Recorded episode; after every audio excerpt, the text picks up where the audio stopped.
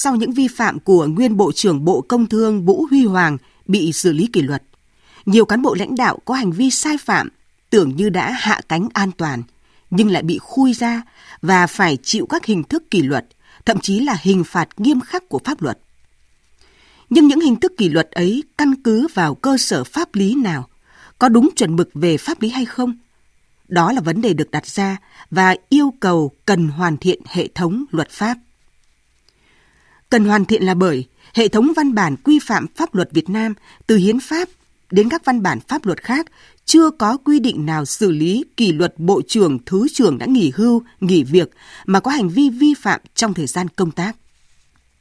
Cần hoàn thiện là bởi trong nhà nước pháp quyền, mọi hoạt động, mọi đối tượng phải tuân theo pháp luật, không thể chấp nhận chuyện luật cho dân, lệ dành cho quan. Không để có những dâm gian bức xúc hoài nghi trong dư luận về công tác cán bộ của Đảng. Không để hiệu lực hiệu quả đấu tranh chống tham nhũng tiêu cực bị giảm sút. Cần hoàn thiện là bởi phải tạo ra sự thống nhất, không có tiền lệ, không chỉ nhằm mục đích xử lý kỷ luật một cá nhân mà phải là quy định chung để mọi công dân đều có nghĩa vụ trách nhiệm thực hiện, thể hiện đúng vai trò của pháp luật trong quản lý nhà nước, quản lý xã hội để hiệu lực của pháp luật thực sự lâu dài. Cần hoàn thiện cũng là bởi nhiều người lợi dụng khiếm khuyết này của pháp luật để mưu đồ mục đích cá nhân. Hàng loạt sai phạm trong giai đoạn hoàng hôn nhiệm kỳ của nhiều quan chức cấp cao, dù đã nghỉ hưu, được Ủy ban Kiểm tra Trung ương làm rõ từ đầu nhiệm kỳ, làm minh chứng. Họ vơ vét lợi ích cho bản thân, sắp xếp bố trí ghế lãnh đạo cho vây cánh, gây nên những hệ lụy lâu dài cho đơn vị, cho xã hội, nhưng lại khó khăn khi xử lý hành chính đối với họ.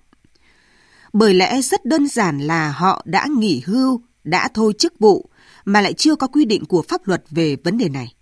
Vì thế, vậy mới cần có những quy định bổ sung để phù hợp. Quy định ấy là làm rõ đối tượng chủ thể của hành vi, là hình thức xử lý cụ thể rõ ràng tương xứng với mức độ vi phạm, là việc hoàn trả mọi quyền lợi, kể cả các danh hiệu thi đua, khen thưởng khi hành vi vi phạm bị phát hiện, có kết luận. Là ngoài việc bị xử lý kỷ luật về đảng với tư cách là đảng viên trong tổ chức đảng thì sẽ không được hưởng những tiêu chuẩn quyền lợi của một cán bộ có chức có quyền khi nghỉ hưu là xác định rõ cơ quan có thẩm quyền quản lý cán bộ cũng như trách nhiệm xử lý khi có hành vi vi phạm, là phải xử lý hình sự nếu hành vi đủ yếu tố cấu thành tội phạm. Nhưng nếu như chỉ bổ sung quy định của pháp luật thôi thì chưa đủ. Thực tế cho thấy đang có nhiều vấn đề đặt ra, nhiều tình huống phát sinh mà pháp luật dù chặt chẽ đầy đủ đến đâu cũng khó theo kịp sự vận động của cuộc sống, sự phát triển của xã hội. Nó cần nhiều công cụ khác của Đảng, mà những công cụ đó cần hiệu năng hơn khi cán bộ lãnh đạo đương chức đương quyền.